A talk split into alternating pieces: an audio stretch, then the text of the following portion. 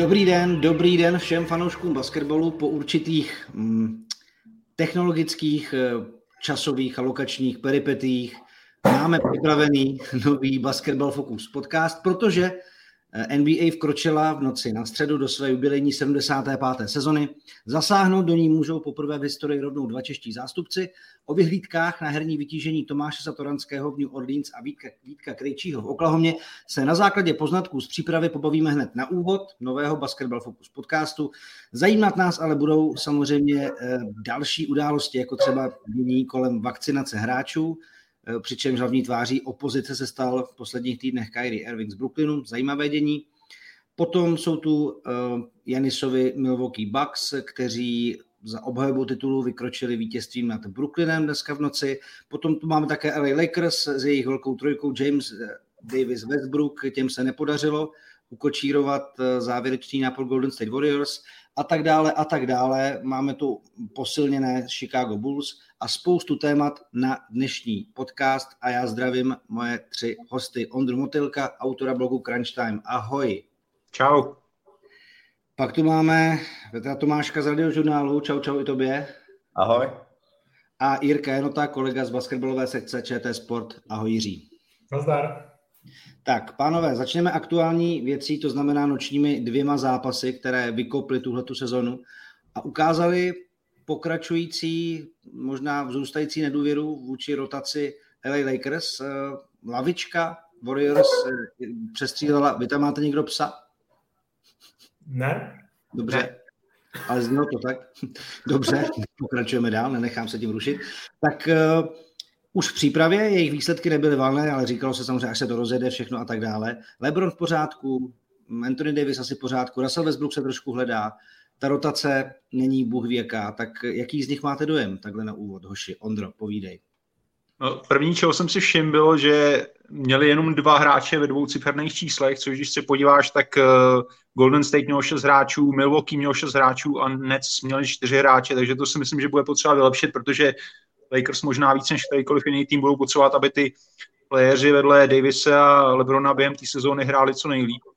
A líbí se mi, že říkáš, že se Russell Westbrook trošku hledá, protože jsem, jsem koukal, že Russell Westbrook odehrál v NBA asi 1055 utkání a statisticky bylo tohoto jeho sedmý nejhorší, přičemž to šestý přišlo, když ještě byl spoluhráčem s Durantem, takže ten se trošku hledá, měl by se trošku rychle najít asi. No. Jinak ta zahajovací sestava Westbrook, Bazemore, DeAndre Jordan, Anthony Davis, LeBron James, eh, jak si Ondro zmiňoval ve dvouciferných číslech 34 bodů, LeBron James, Anthony Davis 33, oba dva po 11 doskocích, ale uh, bylo poměrně zajímavé sledovat eh, ten závěr Golden State, kde se zjevil Jordan Poole a trošičku, trošičku jako překvapil Lakers. Jak si Petře třeba ty vnímal to, co mm, Warriors předvedli na polbovce Lakers dneska? No, mě to vůbec nepřekvapilo, dokonce jsem na to vsadil 30 korun, takže jsem teď milionář, že vyhrál Golden State. A musím říct, že jsem od 90. let fandím Lakers, prostě byl to můj první tým v NBA 97, za který jsem hrál a jsem věrný.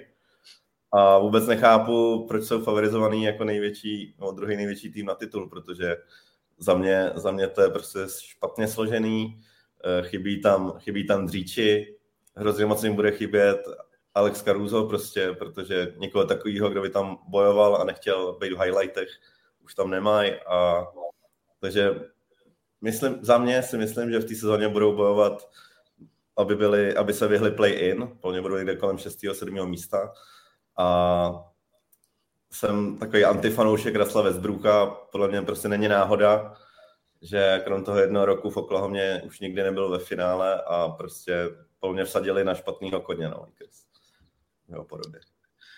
No uvidíme, jaká ta sezona pro Lakers bude. Vypadá to, že by mohla být jako nepříjemně dlouhá, ale dejme tomu čas a samozřejmě další týdny ukážou. Jiří, Milwaukee, Brooklyn, možná třeba taková předpremiéra finále východní konference, eh, dvě těžké váhy a Bucks ukázali, že jako s tím, jak Janis ještě zapracoval na své střelbě ze střední vzdálenosti, během přípravy vypadal jako, jako že čeho se má liga ještě obávat, tak mám pocit, že Bucks rozhodně dolů nejdou, nebo nešli, že prostě to je contender se vším všudy.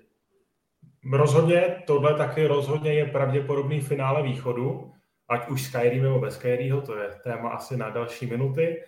No a pro celou ligu je velký nebezpečí, jak se zmínil, že nejen ze střední, ale i, i z delší vzdálenosti začíná Janis trefovat. A já jsem šťastný, protože ho mám ve fantazi, takže Janisovi fandím a jeho čísla se mi zatím líbí. A každopádně Milwaukee budou patřit určitě k velkým favoritům východu i, i celkově na titul. Ten tým mi připadá pořád hladový a neustále se ten klíčový člověk, což je Janis, eh, podle mého názoru stále zlepšuje. To, že bude mít mraky do skoku, několik smečí, to je jasný. Jeho slabina je střelba, pokud ji zlepšil na aspoň průměrnou úroveň NBA, tak je to naprosto nepranitelný člověk. No a co Brooklyn za vás? Bez Kyrieho, já bych se k tomu asi jako možná hned dostal, protože pokud někdo sleduje basketbal, tak eh, na to nemohl nenarazit v uplynulých týdnech eh, sága kolem Kyrieho Irvinga, jeho postoji k vakcínám, eh, k jeho postoji, že zastává práva mm, neočkovaných a, a tak dále. Myslíte si, že Brooklyn už je jako v podstatě smířený s tím, že mm, že bez Kyrieho to prostě jako nepůjde. Já jsem někde četl, že když brali Jamesa Hardena, tak to brali tak, jakože vlastně čekali, že Kyrie, Kyrie, Kyrie Irving něco vyvede a, a James Harden byl vlastně jako pojistka, že tam bude jako další superstar. Ale abys mohl předpokládat, jako co někdo udělá, tak musíš předpokládat, že ten člověk trošku nějak racionálně uvažuje. Já se obávám, že nikdo do hlavy Kyrieho Irvinga nevidíme a nemůžeme vůbec předpokládat, co se tam bude hrávat, co ten kluk jako ještě vyvede. Takže to, jako ten, to, jak se na ten jeho aktuální postoj díváš, asi nutně musí nějak souviset s tím, jak se ty sám třeba stavíš k vakcinaci a tak, a to víme, že je daleko širší problém prostě než nějaký sport. Ale já třeba jako říkám, jsem očkovaný, takže já to prostě nechápu. A myslel jsem si, že on si bude stát zatím prostě do začátku sezóny a pak povolí, že, že cukne, ale vypadá to, že ne a uh, vůbec bych se nedivil, kdyby to byl prostě jako jeho finální postoj a odepsal tím celou sezónu neskuli možná, jako jestli to nebude pomalu konec jeho kariéry. No. Hmm. Uvidíme. No, jak jste vůbec sledovali to, co se kolem vakcín dělo? Protože samozřejmě Andrew Wiggins byl taky jedním z těch, kdo se to pak snažil hrát jako na náboženské důvody. Pak když se někoho taky ptali, proč, tak jako to je moje věc. Jako, a mm, jak se k tomu vlastně liga postavila k vakcínám a jak jste vnímali to, co tady ta opozice vlastně jako tak nějakým způsobem dává najevo? Petře. Eh, tak já jsem to zkoumal podrobně docela, takže už vím, že Liga nařídila všem, co se podílí na zápasech, krom hráčů, povinnost být očkovaní. Takže zapisovatelé u stolku, ty, co dělají show, eh, všichni trenéři, maséři, všichni z realizačního týmu, všichni musí být očkovaný, ale hráčům to nenařídila, protože se nedohodli s asociací hráčů. Třeba i rozočí, asociace rozočích to povolila tu povinnost, takže neočkovaný rozhodčí se nezapíská.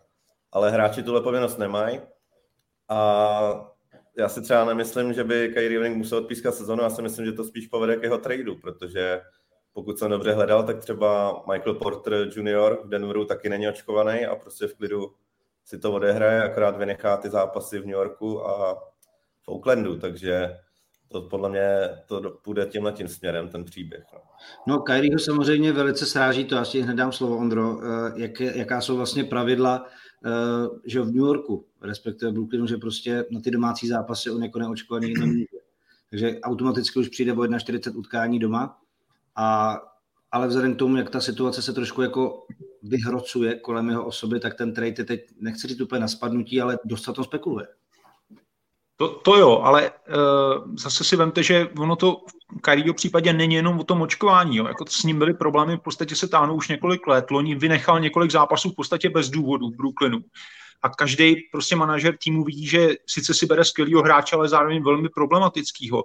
Já nevím, jestli tohoto někdo chce dobrovolně postupovat. Já vím, že jsem mluvil třeba o tradu do San Antonia, kde by mohl, kde by mohl hrát neočkovaný, ale já nevím, jako jestli, jestli by to dávalo smysl. Stejně jako samozřejmě se nabízí ten přímý trade eh, Kyrieho za Bena Simonce, ale zase prostě seš v situaci v Philadelphia, která se trápí s Benem Simoncem a vezmeš si někoho, se kterým se pravděpodobně budeš trápit znova, když to nebude kvůli očkování, tak to dost pravděpodobně bude kvůli něčemu jinému brzo, takže já si myslím, že jeho hodnota v tuhle tu chvíli je daleko menší, než by za něj třeba Brooklyn rád dostal. No. Jako, já musím říct, že jako hráč je prostě samozřejmě geniální, ale to, co teď jako zastává za pozici, tak já se dokážu představit jako generální manažer, že bych tohohle hráče chtěl do své týmové chemie najednou jako hodit aby tam jako vir začal řádit. Jirko, zakončíš to něčím moudrým? Mm, dvě věci z toho basketbalového úhlu pohledu. Brooklyn i bez Kyrieho je jasně aspirant na finále konference.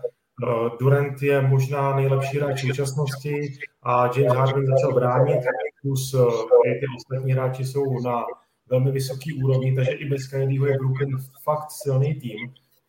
A ta druhá věc, chápu, velmi chápu ligu, že sice ty hráči to nemají povinní, ale obecně ta téměř 100% povinnost očkování je. V minulých sezónách přišla liga o hrozně peněz a tím by hrozily další ztráty financí, ale nechci tady toho Kyrieho očerňovat úplně absolutně, i když taky mi to přijde velmi zvláštní. Já sám jsem očkovaný, takže moc tomu nerozumím, ale zase to je jeho osobní právo, jestli moc zvolil, prostě se nechce očkovat i za cenu tohodle, tak ho tady nějak zase demonizovat, že to je úplný blázen, to taky přijde takový nešťastný. Jako, já bych...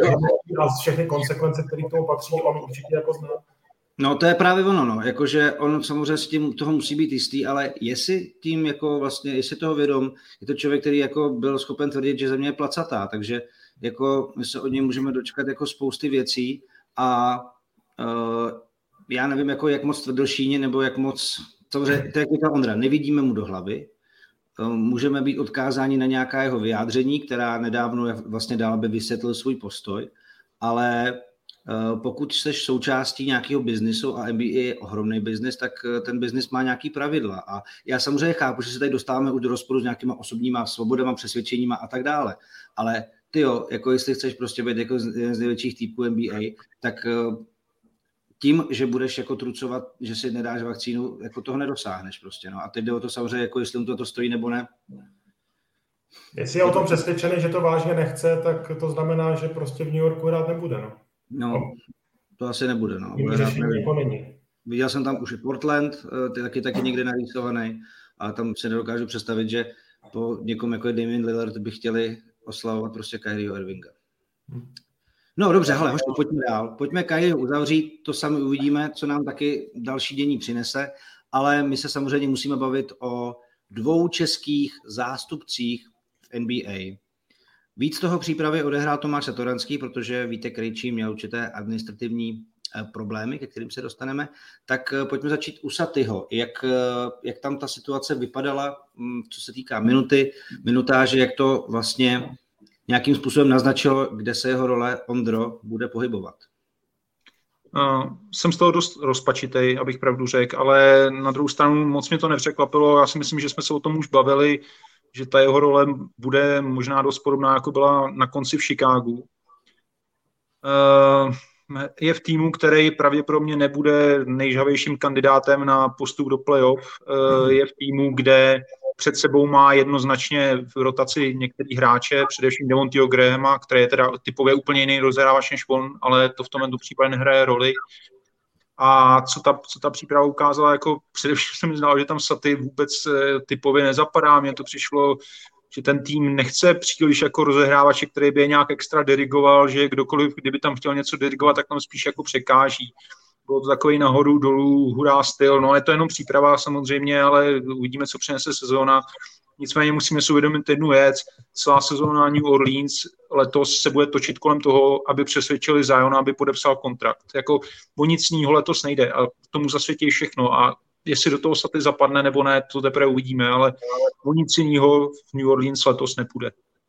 No, navíc New Orleans strávil většinu přípravy bez zájemna, protože ten měl po té operaci. A navíc, jestli jste viděli srovnávací fotky jeho prvního roku a současný stavu, tak ten člověk prostě neustále tloustne a ta jeho kondice a věci s tím spojený, šlachy, svaly, jako zranění už nějakou historii má, tak já vlastně jako jsem sám zvědav, jak se to kolem mě vyvine a um, jak se to v tom jako Saty bude, um, jak se v tom bude nějakým způsobem snažit manévrovat. Jak to vidíte vy, kluci? Mirko třeba. Eh, Saty byl v základu podle mě jenom jednou z těch čtyř zápasů, je to tak, myslím, že jo. Uh, tam je hrozná škoda, že už po několikátý mi připadá, že Tomáš musí dokazovat, že to je rozehrávat, že jeho největší schopnosti jsou tvořit pro tým a nějaký zase snahy toho trenérského týmu dávat ho na křídlo. Taky jsem z toho rozpačitý jako Ondra. No. Eh, Saty je v poslední sezóně toho tříletého kontraktu. bude bojovat o další smlouvu o setrvání v lize, takže já bych byl moc rád, kdyby byl trošku i letos sobečtější, aby ty minuty snažil se využívat i co se týče čísel víc, aby se zasloužil další pokračování eh, v lize, ale on je to extrémně týmový hráč, eh, takže myslím si, že jeho hlavní priorita bude úspěch samozřejmě New Orleans, no ale uh, neřekl bych, že ta pozice, která byla v Chicagu, bude teď New Orleans lepší, spíš si myslím, že maximálně stejná. No. Těch minut bude sbírat spíše méně než víc. Nebude pravděpodobně starting point guard, to bude Devontae Graham, i když mu se ta příprava taky jako moc nepovedla, ale dostane určitě na začátku přednost.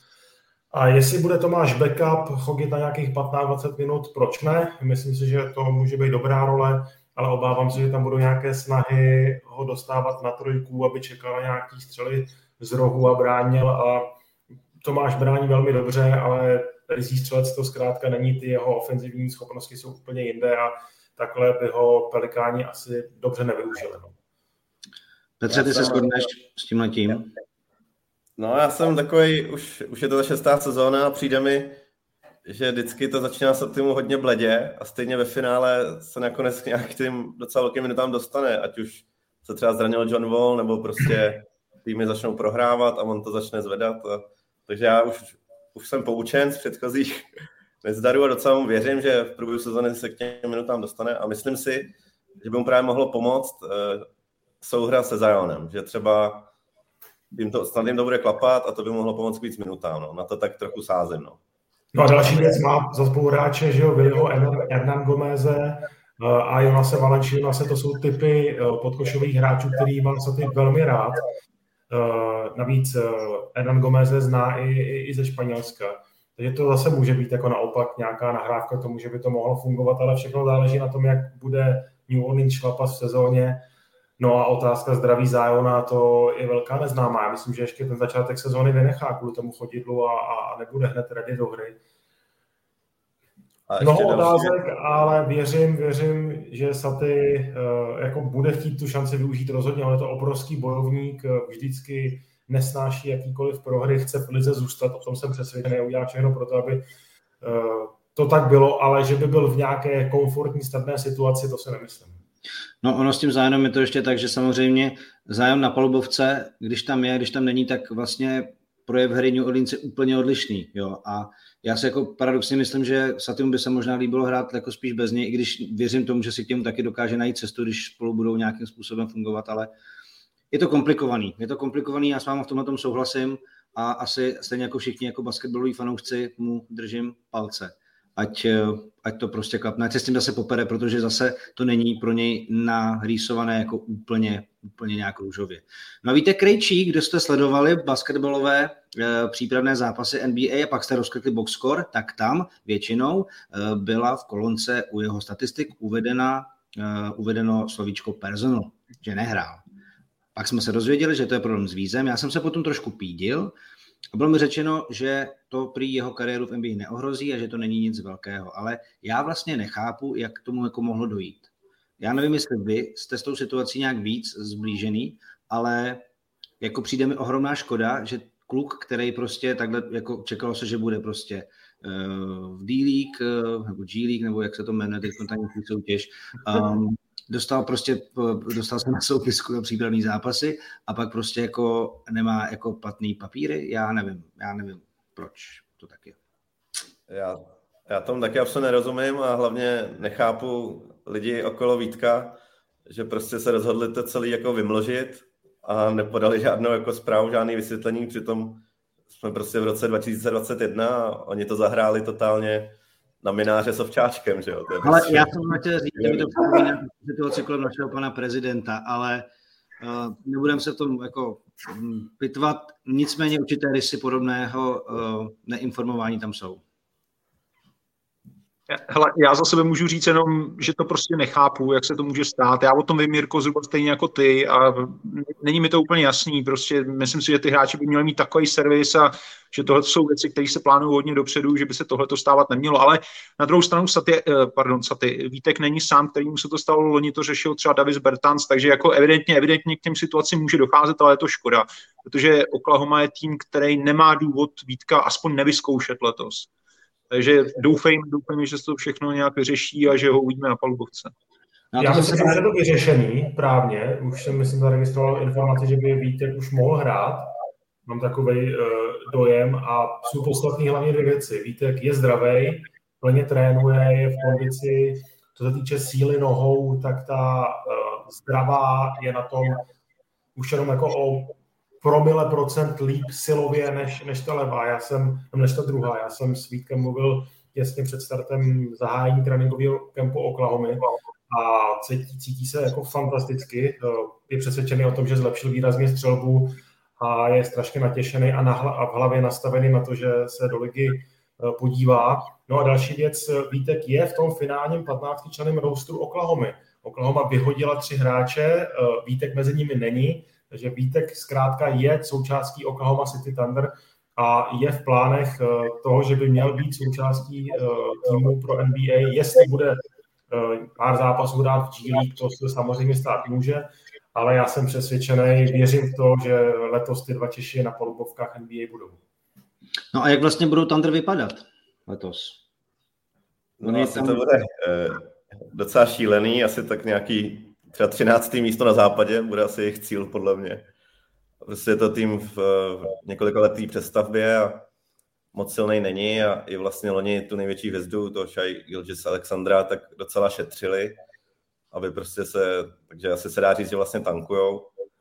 A což je vlastně podle mě pro Vítka taky štěstí, neštěstí, že vlastně fakt není důvod ho někde držet na lavičce, když eh, víceméně to je tým mladých kluků a asi plně tu šanci dostane. A další velká výhoda pro ně je, že Oklahoma má ten svůj G League tým taky v Oklahomě, v Oklahoma City, takže on vlastně může klidně v pátek hrát G League a v sobotu třeba mezi tím se někdo zraní v prvním týmu a vytáhnou si ho prostě v klidu do Ačka, takže já tomu věřím, že určitě šancí dostane spoustu. Souhlas. Já si... Ano. Souhlas. Ne, jo, super. No já si, Jirko, jinak pamatuju, já jsem s tím vlastně taky mluvil, teda už je to nějaký ten pátek, eh, ale vlastně ještě během tého rekonvalescence a návratu a on právě zmiňoval tu střelbu, že jako tolik střel stovek a tisíců, který vlastně mu bylo umožněno, protože tu nohu nemohl nějak zatěžovat, takže se cítí jako opravdu jistě. Já si myslím, že prostat do NBA je střelecký sebevědomí strašně důležitý. Prostě vzít na sebe střelu, vytvořit si střelu, to je prostě pro mladý hráče podle mě alfa a omega, že se ukážu, že ukážu, že se toho nebojí. A já bych mu v tomhle tom jako hrozně držel palce, kdyby to mohl prodat právě i jako v zápasech NBA, pokud do nich bude teda jako uschopněný. Já jsem viděl nějaký střelecký videa i, i z tréninku, osobních tréninků Vítka v té poslední fázi přípravy individuálně vypadal fakt dobře. Uh, ty pohyby byly dynamický, rychlý, proměňoval všechno, a tak asi mi, asi mi neposlali věci, které míjel, že jo, ale uh, také na první pohled to vypadalo fakt dobře a, a, a Vítek se mi zdá v pohodě a ve formě takový, jaký jen může být, no. A jako já, přesvědčený. Já si taky nedám na Instagram, jako když střílím jako svoje neminutý pokusy, jo, to všechno potom jde do koše, ale, ale já tady jim trošku přeruším tok našich skvělých basketbalových eh, mouder a máme tady od Michaelsona konečně Basket Focus, čekám na to už měsíc Michaelsone, my na to taky čekali nějaký ten pátek.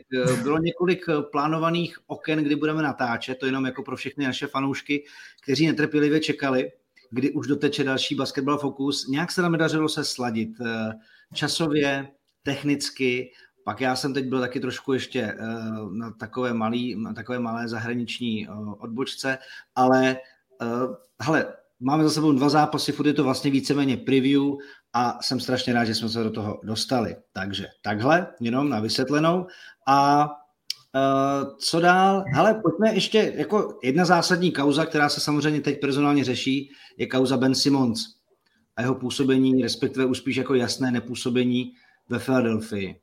Co se to tam vlastně jako sakra stalo A je to jako podobná situace, jako kdo chce tohohle člověka, který si neudělal teď jako v těch klíčových momentech playoff úplně nejlepší jméno a, a, a renomé v loňské sezóně, tak kdo by jako po něm mohl jako chtít sáhnout, protože tyhle ty seky mi přijdou, že těm hráčům jako hrozně ubližou a u Simonce je to dost, dost zvláštní případ. Já bych přijde... chtěl říct, že určitě, určitě spíš někdo sáhne po Kyrie Irvingovi, i když je Mešuge, než po Benu Simoncovi, protože Kyrie je prostě osmkrát lepší hráč za mě a, a prostě jenom se nechce navočkovat ve finále. Jo. A tady Ben Simons je totální, prostě to je vidět, tak já jsem chápal, že se teda seknul, když ho nemají rádi fanoušci, když ho nemají rádi spoluhráči ani jako v tom klubu, ale tak když se nakonec vrátí, tak jsem si říkal, aha, tak třeba se jako zmoudřel přes to léto, no a pak vidíte, že se začne chovat na tréninku zase jak úplný jako blbec a hned je suspendovaný, takže to je úplně vrchol za tohle celou jako kauzou z jeho strany, no. Vůbec to nechápu, on měl, že... on měl mobil v kapse, snad ani nezavázaný boty nebo co, jako, a jeho přístup teda demonstroval jasně. Ondro, ty, to, ty jsi to o tom taky někde něco psal, že určitě, takže ty na to taky máš rozhodně. Uh, jo, no tak uh, já si myslím, že to, že se vrátil k tomu týmu, bylo z jeho strany čistě jako účelový, protože uh, když jako budeš chtít být vytradovaný a budeš v podstatě jenom hrozit tím, že se nezúčastní žádného tréninku a zápasu, tak jako asi ničeho moc nedosáhneš, ale teď asi když zvolíš takový přístup jako on, že se snažíš ten tým rozvrátit v podstatě zevnitř, tak to může být daleko efektivnější. Eh, teď, jak, jak jste říkali, spousta videí, že jo, telefon v kapse, tepláky, rozvázaný boty, odchod z tréninku předčasný. Teď si myslím, že ho dokonce do Rivers vyhodil z tréninku a eh, je suspendovaný na ten první zápas. Já bych k němu ne, nebyl tak přísný jako Petr, já si myslím, že je to jako opravdu dobrý hráč, především na obrané polovině, a když ho dovedou, kdyby ho doved někdo dobře využít v útoku, samozřejmě musí, musí se tam schovat ty jeho, ty jeho slabiny, na kterých on za, zarputil, jako odmítá pracovat, takže střílet prostě asi nebude umět nikdy. Ale kdyby, kdyby se poved schovat do nějakého systému, tak může být pořád hodně užitečný, no ale zase je to kolem něj, je kolem něj takových červených vléček, prostě, že si nedovedu představit, že by teď po něm někdo aktivně šácha nabít za něj něco, něco opravdu ceného. OK, OK. Hele, pojďme na takové hezké naše prognózy. Tradiční to věc eh, těchto preview podcastů. Začneme na východní konferenci, tam bych jenom já rád zopakoval, že loni uh, vyhrála Philadelphia uh, z bilancí 49-23, pak Brooklyn, Milwaukee, New York Knicks byli čtvrtí, pátá Atlanta, šestý Miami, sedmý Celtics, osmý Washington Wizards. Tak by mě zajímaly vaše prognózy toho, jak vidíte jako Eh, špičku východu, jsme tady už zmiňovali Milwaukee a Brooklyn, jestli to tak vypadá. Uvidíme, co s Philadelphia a její právě teď jako trošku zamotanou personální situací. A kdo podle vás jako půjde nahoru a kdo to spíš tu na tu loňskou sezónu nenaváže? Kdo se toho chce zhostit? Začněte. Tak já klidně začnu. Ta špička bude dvoučlená a to je Brooklyn, eh, Milwaukee, myslím, že budou odskočený. Eh, docela věřím Atlantě, už loni hráli skvělý basketbal, letos se podle mě ještě zlepšil, lepší a Trey Young eh, s Collinsem pod košem, to je velmi nebezpečný kombo, nejenom samozřejmě oni, ten tým je poskládaný velmi zajímavě, takže Atlanta, uh, to spojení černý tým nemám rád, ale myslím si, že u nich to bude sedět. No a věřím i Bostonu, věřím i Bostonu, že by mohli mít lepší sezónu, on přikivuje, takže ty by mohli mít lepší sezónu. To jsi špatně pochopil, Jirko, to nebylo přikývnutí. to bylo ironické. Ironické? Ano. Ano. Nevěříš svým, svým uh, svým Nevěři, nevěřím jim tak vysoko jako ty, evidentně, ale povídej, já se k tomu potom dostanu. Já jim nevěřím na to, že by měli ohrožovat Brooklyn a Milwaukee, ale že by měli... No tak řekl si na čtvrtém místě, tak tam je já ani náhodou nevidím, tak... Dobře, dobře a ještě zmíním jeden tým a to bohužel pro český fanoušky asi Chicago. Já myslím, že hodně povyskočí. Na příchod uh, Bola a DeRozena tomu týmu hodně prospěje a s Lavínem, eh, mladým Williamsem a, a Vůčevičem to tvoří jako hodně údernou základní pětku. A fanoušci už milují Alexe Karuza naprosto, jako, hmm. co jsem tak viděl, uh, střípky z přípravy, tak už si tam docela udělal jméno. Já za mě jako Chicago určitě nevěřím tomu, že New York Knicks uh, budou v té horní čtyřce. Věřím tomu, že by se mohli pohybovat kolem playoff pozic třeba, ale Nemyslím si, že to bude ta, ta loňská sezóna. Atlanta bude určitě výš. Já si myslím, že Atlanta může být možná do třetího místa. Ale do toho tam máme pořád jako Miami, že jo? jako tým, který já myslím, že východní konference, loni Charlotte taky nevypadala jako úplně, úplně nejhůř v některých situacích, třeba se taky jako můžou posunout a podle mě uh, ta východní konference jako může nabízet uh, alespoň v těch bitvách, ne úplně na čele, ale o playoff v tom středu a, a tak jako toho desátého do pátého, čtvrtého místa dost jako zajímavá témata. Co vy na to? Ja. Ano. Já bohužel teda taky vidím to Chicago v top 4, ale zastal bych se těch New York Knicks, protože prostě mají výbornou obranu pod tím tipsem a s tou obranou prostě budou hrát nahoře a podle mě i ten, jako Kembu Volkra jsem moc rád nikdy neměl a myslím si, že v tom New Yorku by mu to mohlo sedět a myslím si, že budou určitě top 5 zase. Já nevím, Ondra si taky ví trošku o tom jeho koleni, že jo, a tom, jako, že to taky není už úplně nejčerstvější zboží, uh, Kemba Walker. Knicks loni sázeli na super střelbu, jako tříbodovou. Já nevím, jestli to budou moc, jako budou moc opakovat. RJ Barrett půjde jako furt nahoru. Randall byl skvělý, myslím si, že bude skvělý. Ukázal to v přípravě, že už může být klač, protože v playoff byl hrozný a mohla by to být lekce, o který se můžou odrazit. Já budu příjemně překvapen, pokud mi se to čtyřko budou, ale nemyslím si to, protože Chicago půjde nahoru a podle mě Atlanta je taky lepší. On to rozeber ten Boston ještě. Uh, Boston, Boston, podle mě, Boston podle mě pořád, pardon, pořád stagnuje. Uh, trošku jim pořád bude chybět pivot. Já vím, že Robert Williams, že na něj hodně spolíhají, že by konečně mohl mít životní sezonu, ale hrozí tam hodně zranění u něj, to furt jsou to otazníky. Já bych spíš viděl jako progres v tom, že mají novýho trenéra, možná, že uh, Brad Stevens už tam trošku přesluhoval a teď, když se posunul na tu manažerskou pozici, že by to mohlo takhle fungovat. A, ale nemůžu si pomoct, pořád vidím někde spíš kolem šestého místa. Moje jasná, moje, moje jasná čtyřka je samozřejmě Nets a Bucks, uh, potom teda Miami. Já si myslím, že to jsme trošku podcenili, že Heat příchodem Kyla Lauriho poměrně dost posílili, že je to přesně ty hráče, který oni potřebovali a na čtvrtém místě bych viděl Atlantu. Ta je, ta je perfektně složená, je to tým, který má širokou lavičku a v podstatě se nemusí bát toho, když se jim jeden, dva hráči zranějí, že, tu, že by nějak tu 82 zápasů dlouhou sezónu nezvládli. No. A co se týče Knicks, tak uh, se obávám, že si loni na sebe trošku upletli byč a teď se od nich hodně čeká, tady s tou psychologií oni dlouho jako nepracovali a pořád je to relativně, relativně jako mladý, neskušený tým. Um, a jak, jak říkal Jirka, no, když tam přišel Kemba Walker, tak já bohužel ze Celtics s ním máme tu zkušenost, že ho těžko vidím jako nějakou velkou posilu. No. Tak uvidíme. Hmm, hmm, no, dobře. Jako ale řekli jsme si to jenom jako, když jsme se bavili o Atlantě, tak když tady podívám se na tu soupisku, Bogdanovič, Kapela, Collins, Cooper, Werther, Salomon Hill, jako Galinari, Luvavu Kabarot, to je jako no, myslím si, že... Hunter, Hunter Reddish, že jo, všichni ty, ty mladí, mladí kuci, jako, jo, je to opravdu, opravdu dobrý tým. Hmm, hmm, naprosto souhlasím. No a jenom tady máme uh, jeden komentář k Benu, Simon, k Benu Simoncovi od Radima Poláka, našeho věrného fanouška, zdravíme ho. Uh, mně to přijde docela jako dobrý. Minnesota alias věčné odkladiště hráčů, eh, věčně se lepšící a nelepšící tým. Taková jako, zastavárna. Ne, jako, jako vlastně proč ne, ne?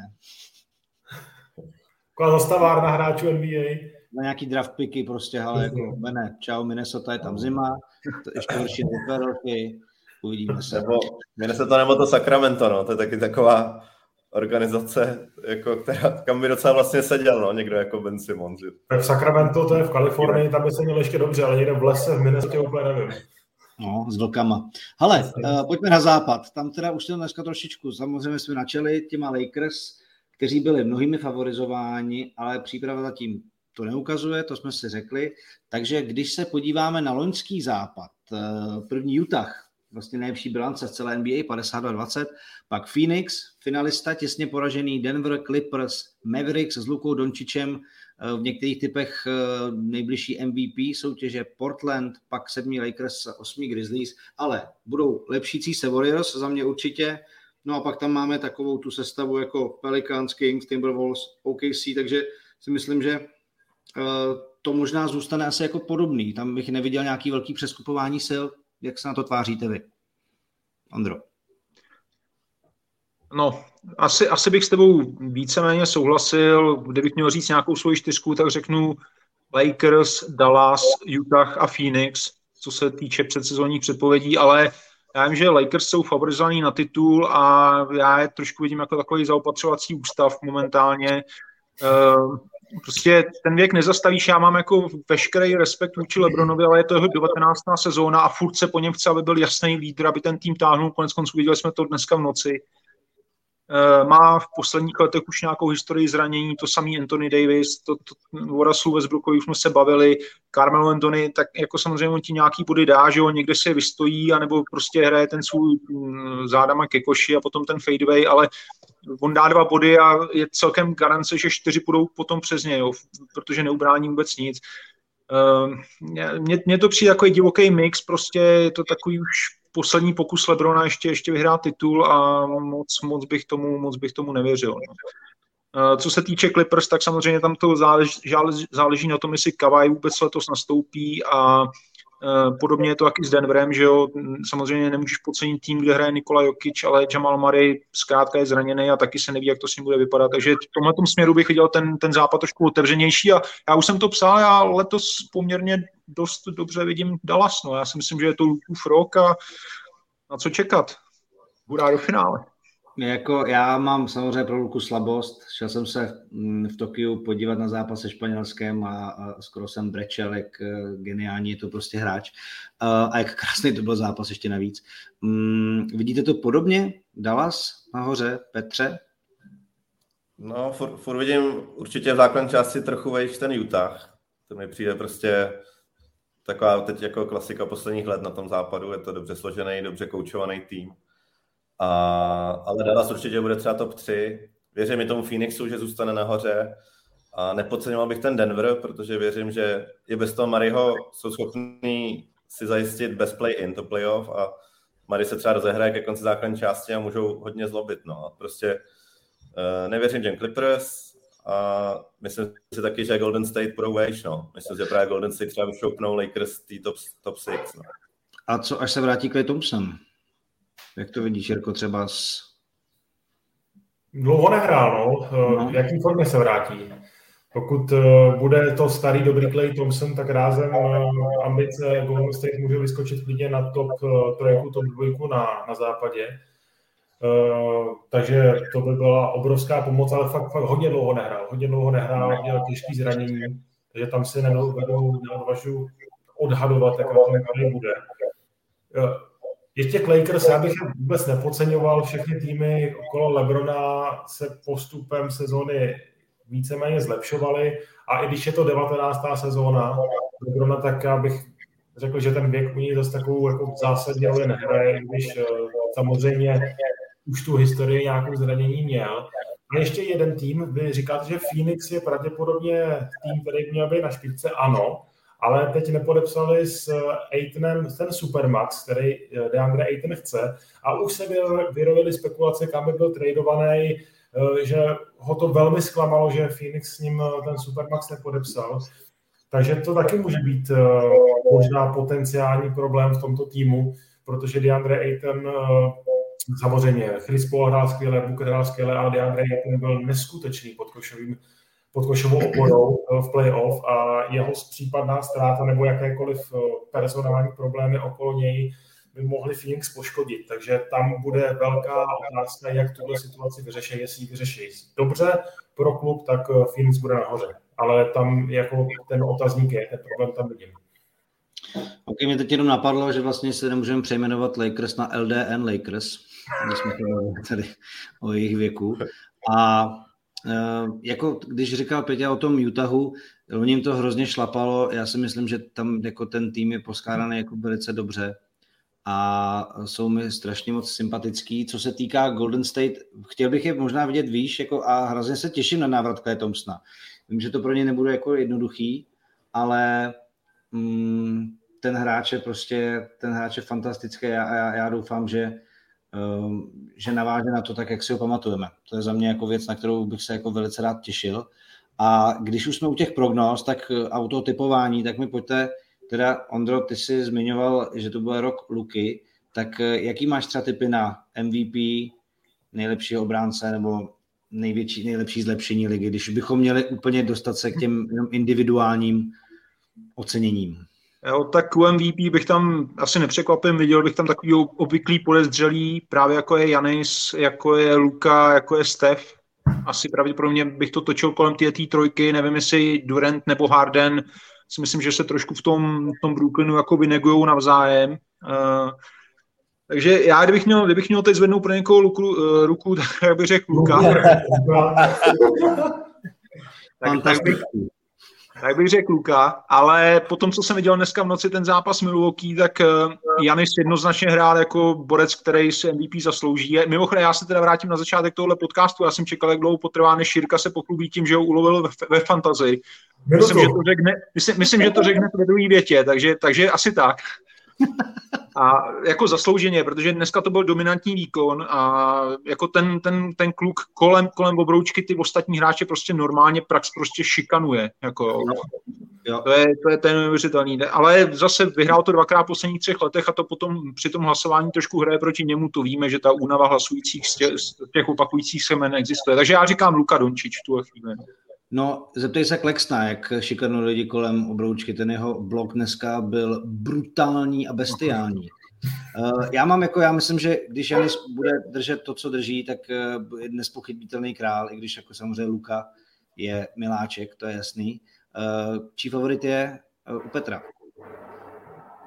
No, mě, mě to vlastně nenapadlo, dokud jste nezmínili to Stefa Kariho. Když se vezmu, že dneska doved zápas k vítězství při střelbě 21-5, a měl triple-double, tak jestli vlastně dokáže opakovat takovéhle výkony a bude to víc, že bez toho kleje by je držel fakt na špičce, tak vlastně to by mohl být takový, uh, takový černý kůň, jak už to tak znělo.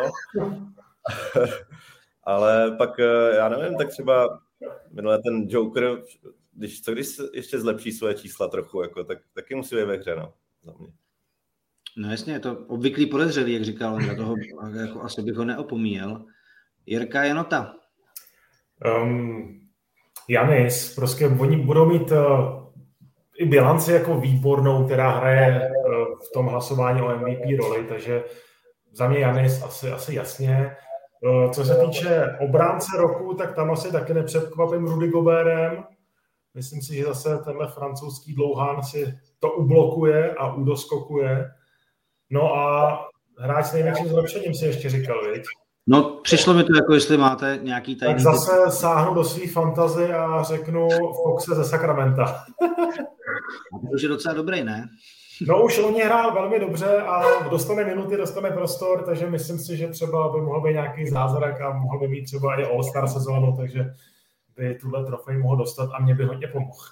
Já ho teda ve fantasy loni taky měl a dělal mi radost, když hrál. Teda. Ondro, ty máš určitě nějaký tip, ne? Jsem četl. No, na MIP, na největší zlepšení. No, uh, líbí se mi Terence Mann z Clippers, protože už loni v playoff měl zápas, ve kterém dal, myslím, 40 bodů, nebo nějaký, nějaký hrozně, hrozně velký čísla, ale to s tím, jak nehraje Kavaj, tak bude mít prostoru dost, takže to se v podstatě nabízí a myslím, že jsem psal taky OGO Anunobiho z Toronto, tam je, to, tam je to stejný případ, teď nebude hrát Siakam a ta pří, uh, příprava mu vyšla skvěle, takže navíc Toronto letos asi nikam chvátat nebude, takže prostoru taky ne, nemá důvod jako mu nedat dost. Takže si myslím, že tyhle ty dva typy bych řekl já. No. Dobrý, dobrý. Hele, víte co, já si myslím, že to byla taková hezká tečka za tím naším podcastem. Samozřejmě eh, pánům moc díky, že jsme se takhle v jeden čas dokázali spojit a probrat, probrat konečně basketbalovou NBA příštím podcastu, na který už nebudete tak dlouho čekat, slibuju, se dostaneme i k Lize mistrů Nymburku, k domácí soutěži um, opavskému Mar- obru Markusonovi a tak dále. To už dneska neprobereme, ale přichystáme si samozřejmě basketbalový podcast další, budeme sledovat NBA.